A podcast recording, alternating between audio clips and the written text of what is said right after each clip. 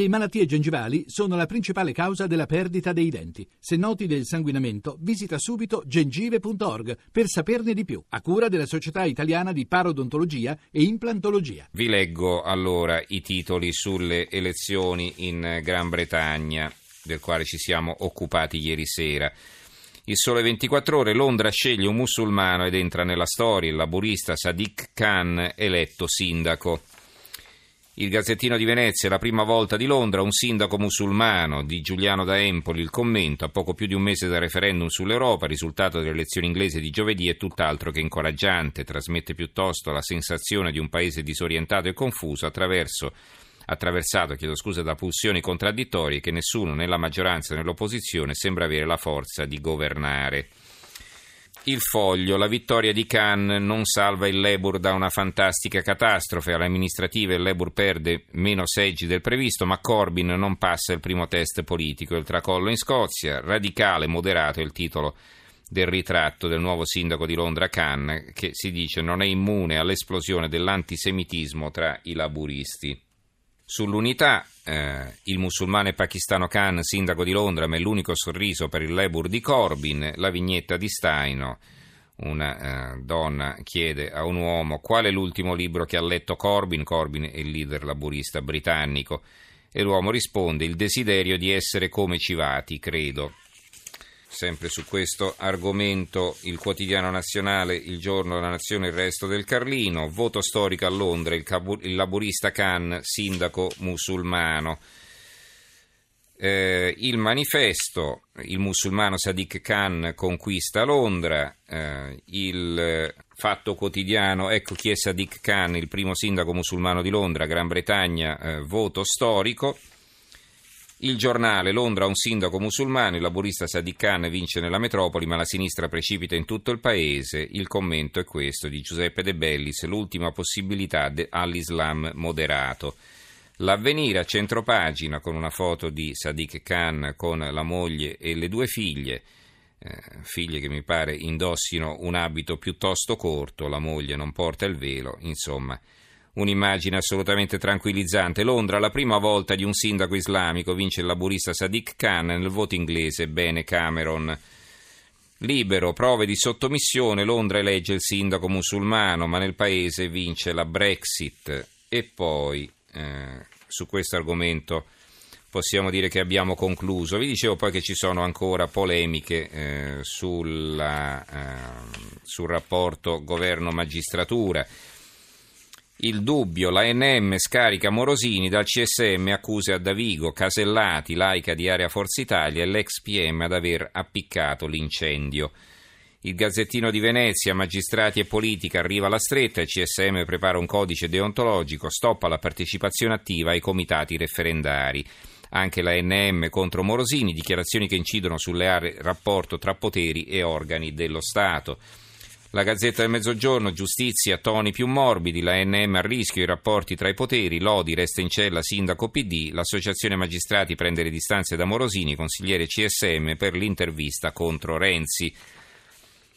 Il secolo XIX, alluvione per Paita, chiesti due anni e otto mesi, quindi vedete le inchieste continuano anche da altre parti, l'accusa all'ex assessore doveva intervenire, la capogruppo Ligure PD emergerà la mia estraneità il manifesto, la NM, Bacchetta Morosini, Lodi, Uggetti resta in carcere, resta in carcere perché GIP ha confermato la misura cautelare per il sindaco di Lodi, la ragione questa può inquinare le prove. E ehm, ancora libero, bollettino giudiziario PD tocca Paita, chiesti due anni di carcere per la consigliera regionale dopo l'alluvione del 2014 mi vedete un po' esitante perché chiaramente non ho avuto il tempo di mettere in ordine tutti questi giornali, eh, soprattutto nell'ultimo periodo, l'ultima parte della trasmissione. Allora, un vediamo un po' di ricapitolare. Per esempio, ci sono i titoli c'è un altro argomento che sollecita soprattutto la titolazione sui giornali del centro-destra, per esempio il giornale apre così, ecco le prove, sono stati i tedeschi ad affondare l'Italia e Berlusconi, la Deutsche Bank indagata per la vendita di 7 miliardi di bond nel 2011. eh, vendendo 7 miliardi di bond italiani, insomma, eh, incisero sullo spread e su questo argomento, su questa storia sta indagando la procura di Trani. Libero manipolò i mercati per far cadere Berlusconi, Deutsche Bank indagata a Trani. Questo scrive anche l'opinione, complotto del 2011, indagata Deutsche Bank, la procura accusa la banca tedesca di aver manipolato il mercato vendendo di colpo i titoli di Stati italiani per aumentare le tensioni nel nostro paese e favorire la spallata chiesta da Merkel e Sarkozy contro il governo Berlusconi. Ne parla anche la Gazzetta del Mezzogiorno, di spalla. La banca tedesca manipolò i mercati, la procura di Trani mette sotto accusa cinque ex dirigenti della Deutsche Bank. L'inchiesta nel 2011 vendette 7 miliardi di titoli italiani.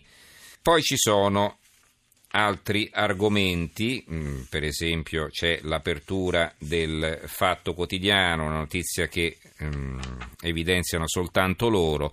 La CIA ferma Renzi, no a Carrai, l'irritazione degli Stati Uniti per una nomina troppo vicina agli interessi israeliani.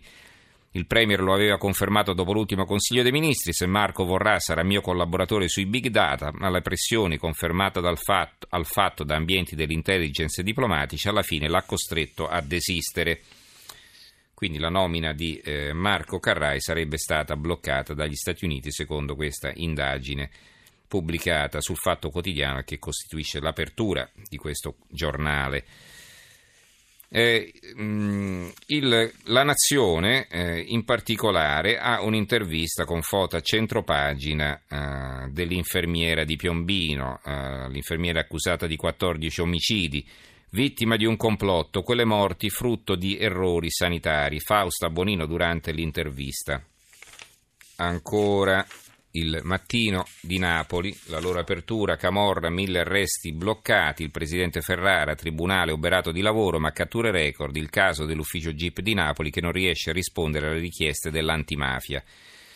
Cioè arrivano le richieste dall'antimafia di eh, arrestare eh, delle persone e eh, siccome hanno lavoro arretrato non riescono a smaltire quindi a eh, deliberare l'ordine di arresto, l'autorizzazione all'arresto di queste persone, eh, quindi a valutare se è opportuno o meno l'arresto e poi a deliberarlo.